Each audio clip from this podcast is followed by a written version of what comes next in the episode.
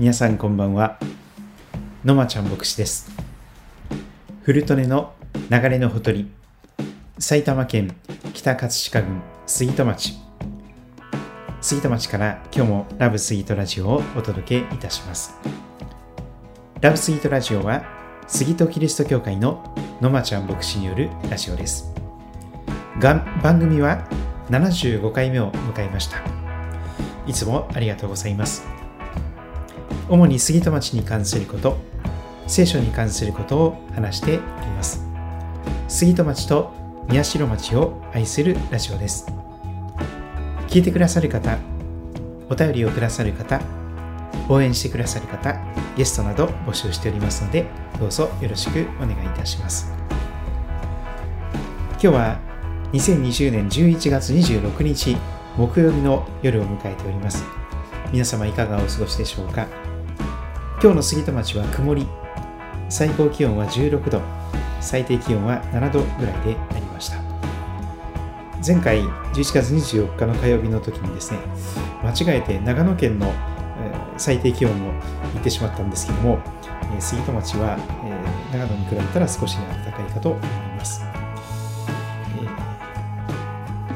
コロナ新型コロナウイルス感染症が杉戸町宮代町少し感染者が起こったりしておりますが、ところによっては、えー、本当に深刻な事態になっております。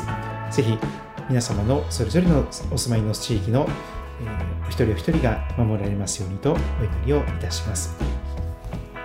感染が守られると同時に、お仕事、経済的な営みも守られていくようにと願っております。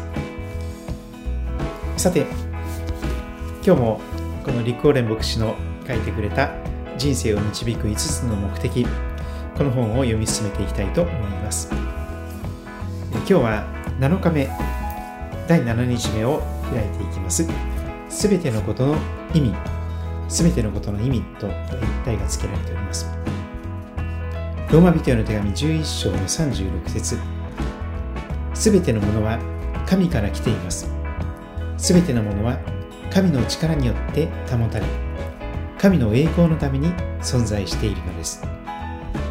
信玄16章4節主はすべてのものをご自分の目的のために作られた。すべてのものは神のために存在しています。宇宙の究極の目標は神の栄光を表すことにあります。あなたも含めてすべてのものがそのために存在しています。神は全てをご自分の栄光のために作られました。神の栄光がなければ何も存在し得ないのです。神の栄光とは何でしょう？それは神が神ご自身であられるということです。それは神の本質そのものであり、その存在の重み、壮麗な輝き、力の権限、その存在から放たれる威厳です。神の栄光とは神の善良さの表れであり神だけが持つ永遠のご性質の表現なのです。神の栄光はどこに見られるでしょうか。周囲を見渡し見回してくら見てください。神がお作りになったすべてのものがそれぞれに神の栄光を表しています。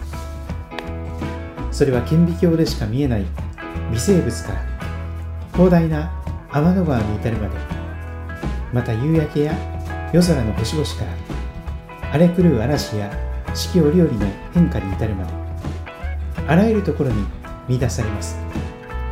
作られたものは皆創造主の栄光を表しています。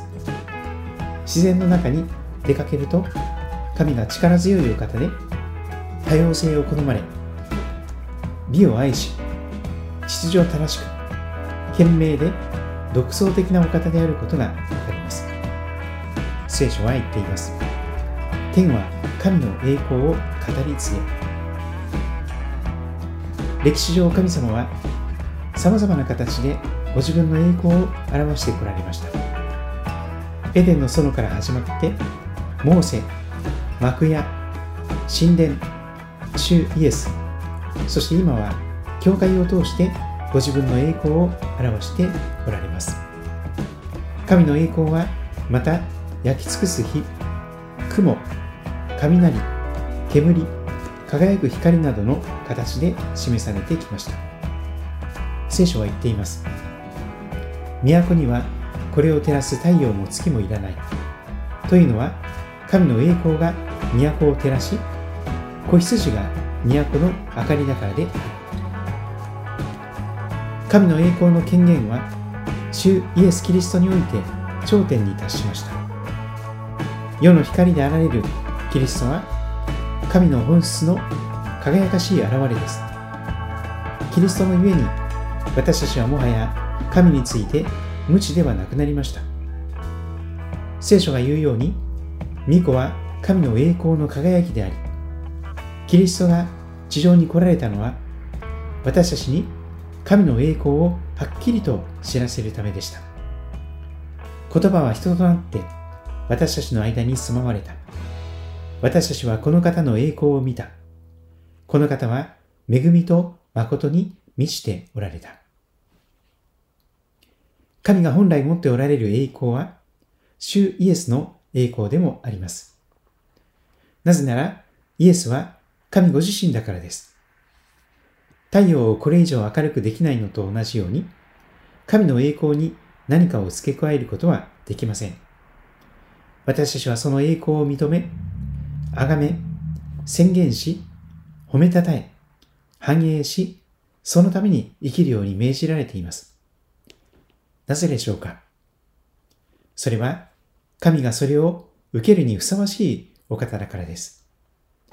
私たちは精一杯の賛美を捧げます。それは、すべてをお作りになった神が、すべての栄光をお受けになるのは当然のことだからです。聖書は言っています。主よ、我らの神よ。あなたは栄光と誉れと力とを受けるにふさわしい方です。あなたは万物を創造し、あなたの御心のゆえに万物は存在し、また創造されたのですから。神の作られた世界で神に栄光を期すのに失敗した2種類の存在があります。堕落した堕落した天使、悪魔と私たち人間です。すべて罪とは、その根本において神に栄光を期さないことであり、神以外、神以上に何かを愛することです。大事なことですからもう一度申し上げます。すべて罪とは、その根本において神に栄光を期さないことであり、神以上に何かを愛することです。神に栄光をお返ししないことは、思い上がった反抗であり、それが悪魔と私たちの堕落を招いた原因なのです。やり方は違っていても、私たちは皆、神の栄光ではなく、自分の栄光のために生きてきました。聖書は言っています。すべての人は罪を犯したので、神の栄光に届かなくなってしまった。神がお受けになるべき栄光を神にお返ししながら生きている人は一人もいません。ここに私たちの最大の罪と過ちがあります。その一方で、神の栄光のために生きる人生ほど素晴らしい生き方はありません。神は言われます。彼らは私の所有の民である。私は私の栄光を表すものとして彼らを創造した。ですから、神の栄光を表すことが私たちの究極の目標となるべきなのです。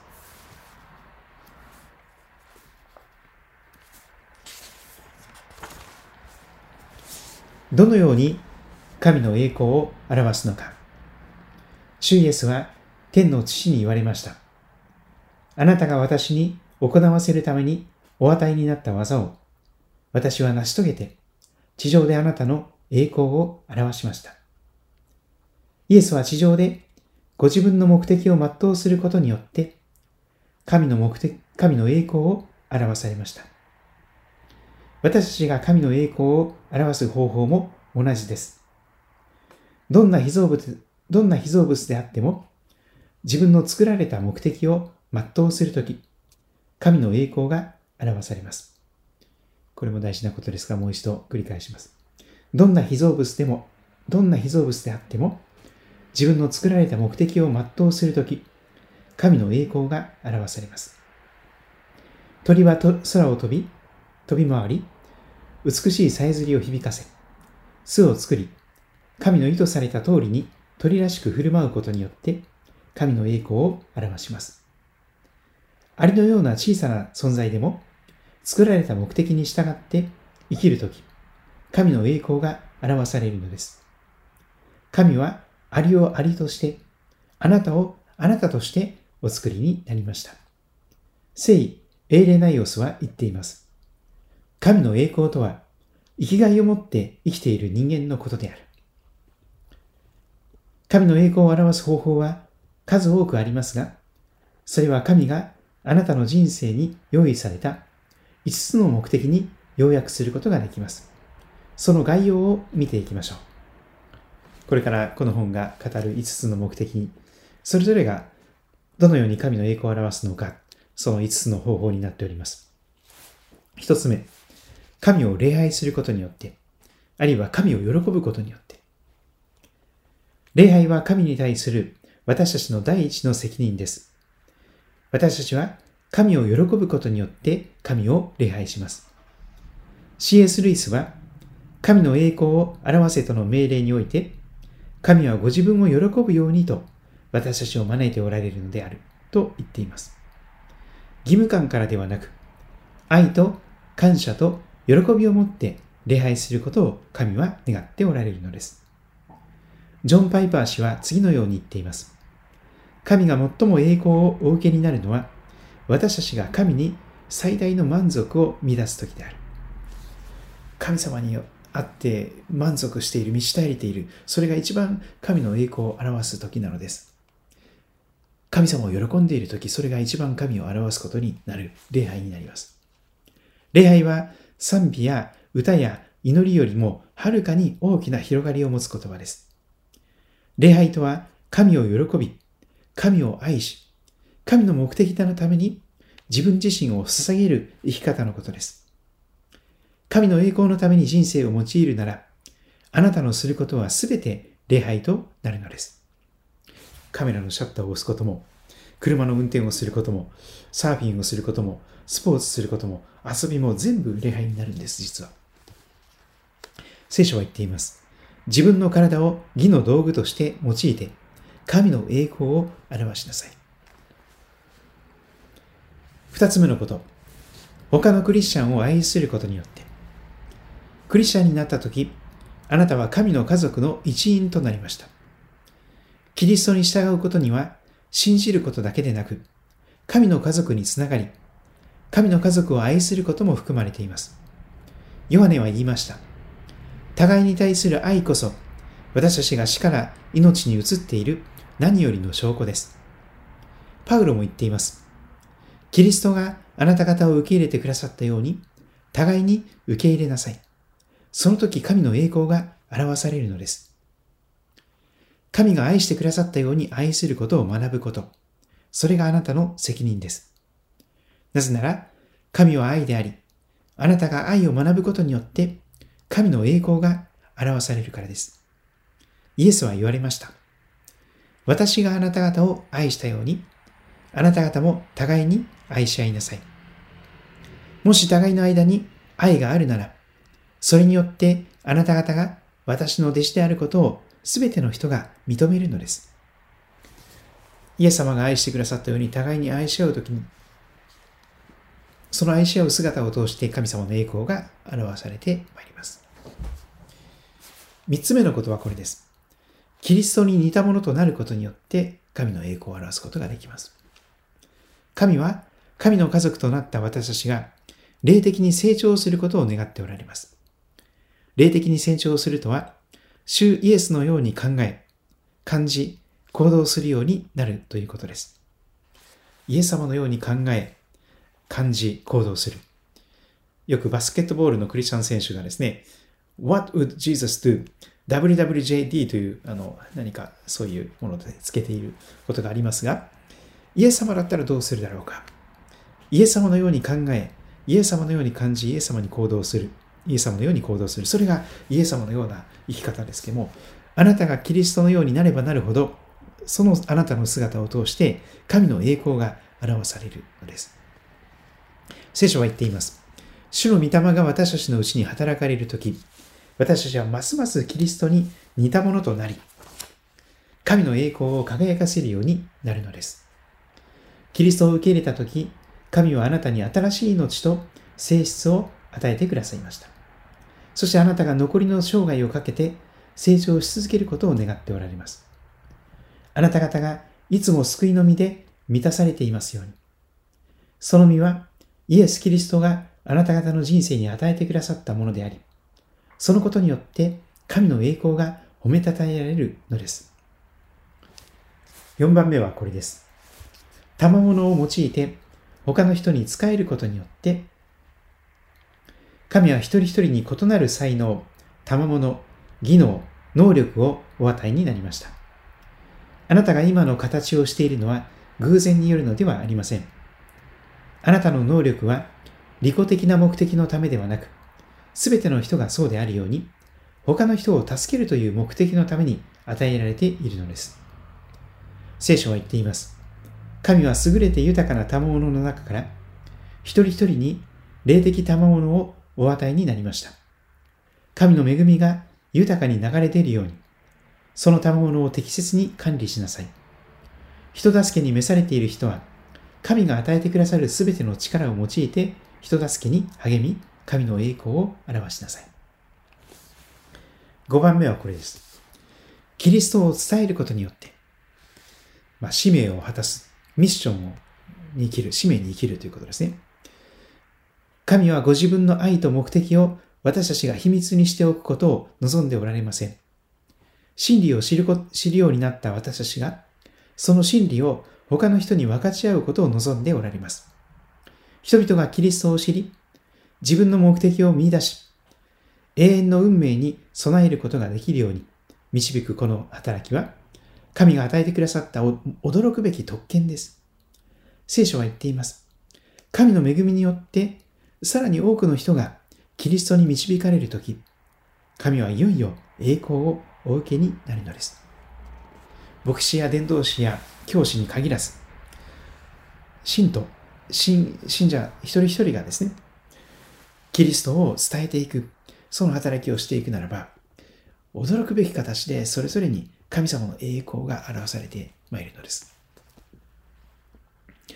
えー、今日私はですね、あの、キリスト教の本屋さんが来てくださいまして、えー、2冊ぐらい本を買ったんですが、そのうちの1人、1冊は、あの、加藤一二三さんですね、あの、えー、将棋の、えー、先生として活躍された方ですが、その方が書いた、えー、本を、え、読んでおりました。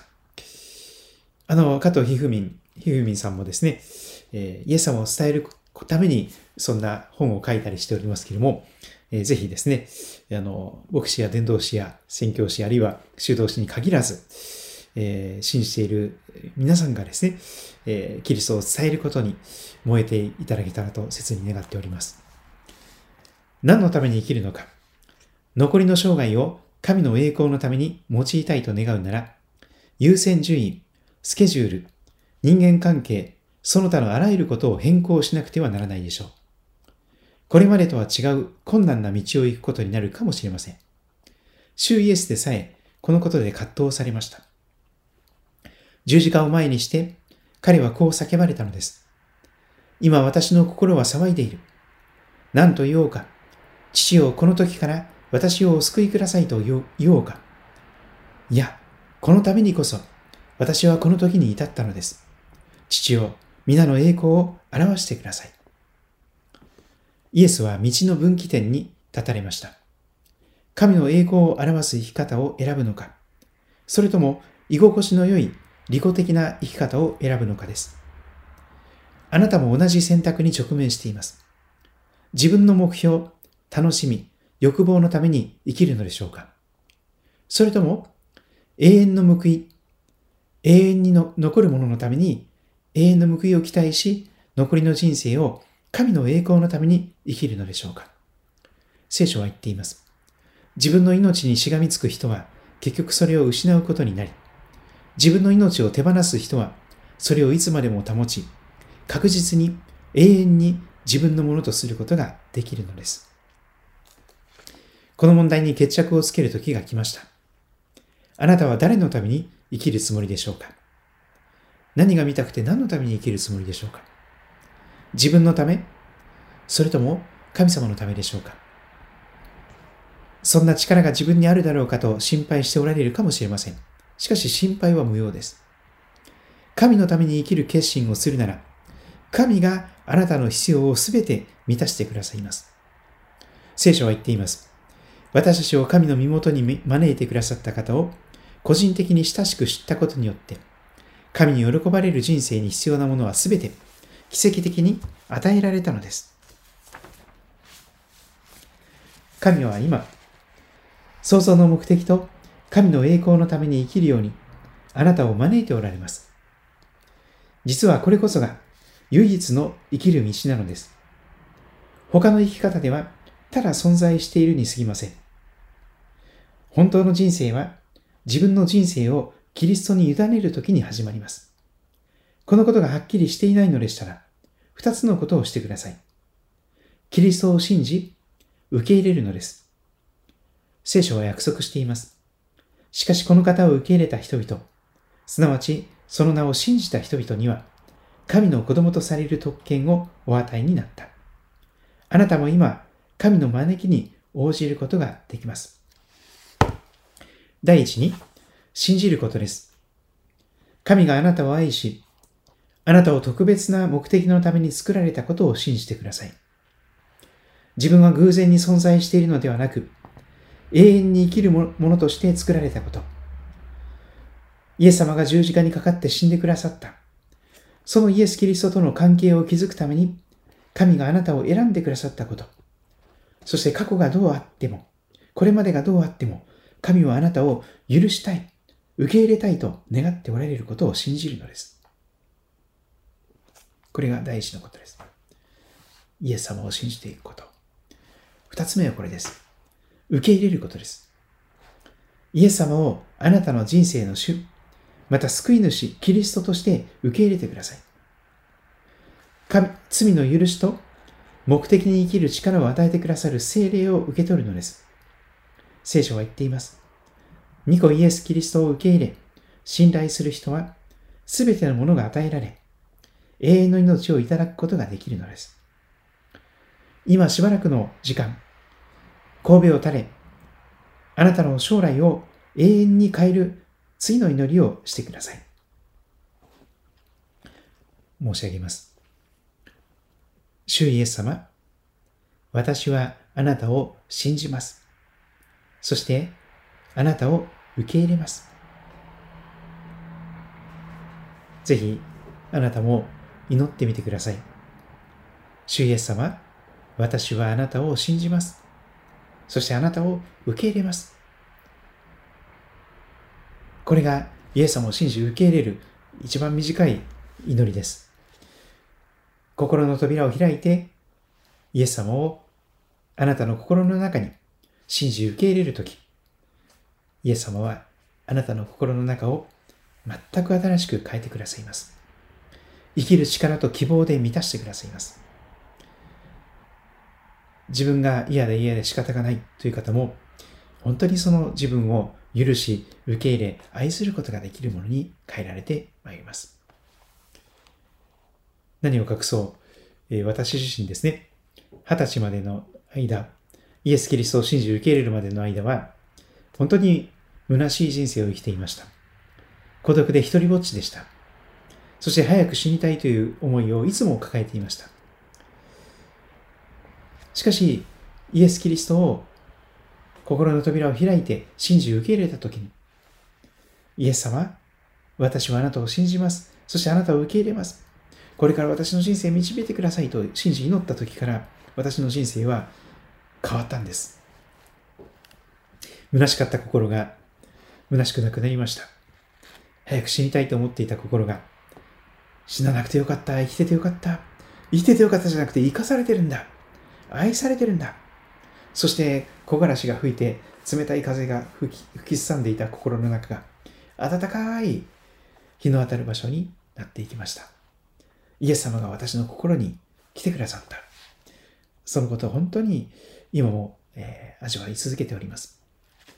もうかれこれ、えー、30年近くイエス様と一緒に生活しておりますが、イエス様も今イエス様は今も生きておられます。そしてあなたを愛しておられます。ぜひ、あなたもイエス様、私はあなたを信じます。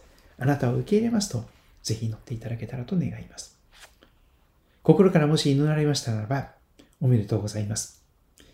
今日からあなたも神の家族の大切な一員です。仲間です。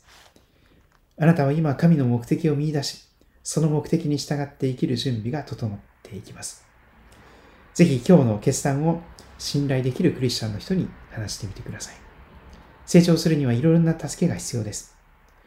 いろんな人に、まずは教会に導いていただいてですね、そして、牧師とかですね、牧師さんとか、いろんな信頼できる信仰の先輩に、また友達に相談してみてください。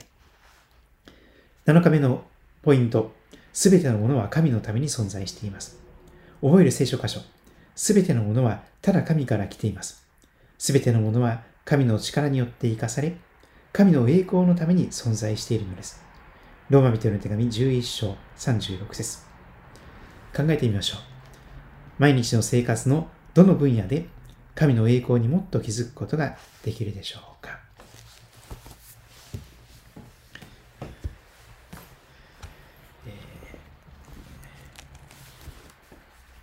どちらかというと私はですね、アウトドアが好きなんです。そしてカメラを持ってドライブして、そして、自然の中に出かけることが大好きです。それが一番ストレス発散というか、リフレッシュできる時なんです。皆さんそれぞれ違うかと思います。インドアの方もいると思います。えー、最後にですね、詩篇の19編の言葉を、えー、朗読いたしまして、そして、えー、祈っていけたらと思います。詩篇19編、指揮者のためにダビデの参加。天は神の栄光を語り継げ、大空は御手の技を告げ知らせる。昼は昼へ話を伝え、夜は夜へ知識を示す。話もせず、語りもせず、その声も聞こえない。しかしその攻防は全地に、その言葉は世界の果てまで届いた。神は天に太陽のために幕屋を設けられた。花婿のように太陽は部屋から出て、勇士のように走路を喜び走る。天の果てからそれは昇り、天の果てまでそれは巡る。その熱から隠れうるものは何もない。主の教えは完全で、魂を生き返らせ、主の証は確かで、浅はかなものを賢くする。主の戒めはまっすぐで、人の心を喜ばせ、主の仰せは清らかで、人の目を明るくする。主からの恐れは清く、とこしえまでも変わらない。主の裁きは誠であり、ことごとく正しい。それらは金よりも、多くの純金よりも親しく、蜜よりも、蜜蜂の巣の滴りよりも甘い。あなたのしもべも、それらにより戒めを受け、それを守れば大きな報いがあります。誰が自分の過ちを悟ることができるでしょう。どうか隠れた罪から私を解き放ってください。あなたのしもべを傲慢から守ってください。それらが私を支配しないようにしてください。その時私は大きな背きから解き放たれて全きものとなるでしょう。私の口の言葉と私の心の思いとが見舞いに受け入れられますように。主よ、我が家は我が贖い主よ。短く祈ります。天地を作られた、そして私たち人間を神の形に似せて最高傑作として作ってくださったデザイナーであり、メーカーさんであり、クリエイターである主イエスキリストの父なる神様。あなたのお名前を心から賛美いたします。どうか私たちがあなたの素晴らしさをますます知ることを通してあなたを喜ぶことができるものに変えられますようにそして私たちの生き方そのものがあなたを喜ぶ生き方あなたを礼拝する生き方となりますようにやることなすことすべてがあなたの栄光を表すものとなりますようにすべての栄光をあなたにお返しすることができるあのヨハン・セバスチャン・バッハのようにすべての栄光ただ神にのみあれと心から日々祈り続けることができるようなものとなりますように。イエス・キリストのお名前を通して祈ります。アメン。ラブスギートラジオでは皆様からのお便りレスポンスを募集しております。住所をいつもお伝えしておりますが今から申し上げます。郵便番号0025郵便番号は345-0025です。埼玉県北葛飾郡杉戸町、政治1-1-30。埼玉県北葛飾郡杉戸町政治1-1-30。杉戸キリスト教会。えー、この住所までお便り、おはがき、えー、お手紙お待ちしております。番組で紹介してもいいですよという方がいらっしゃいましたら、そのことをお書きください。匿名でも結構ですので、よろしくお願いいたします。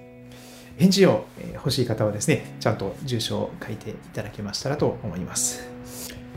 今日も見てくださり、お聴きくださってありがとうございました。週末にかけて、あなたの上に神様の守りと祝福と導きが豊かにありますようにとお祈りいたします。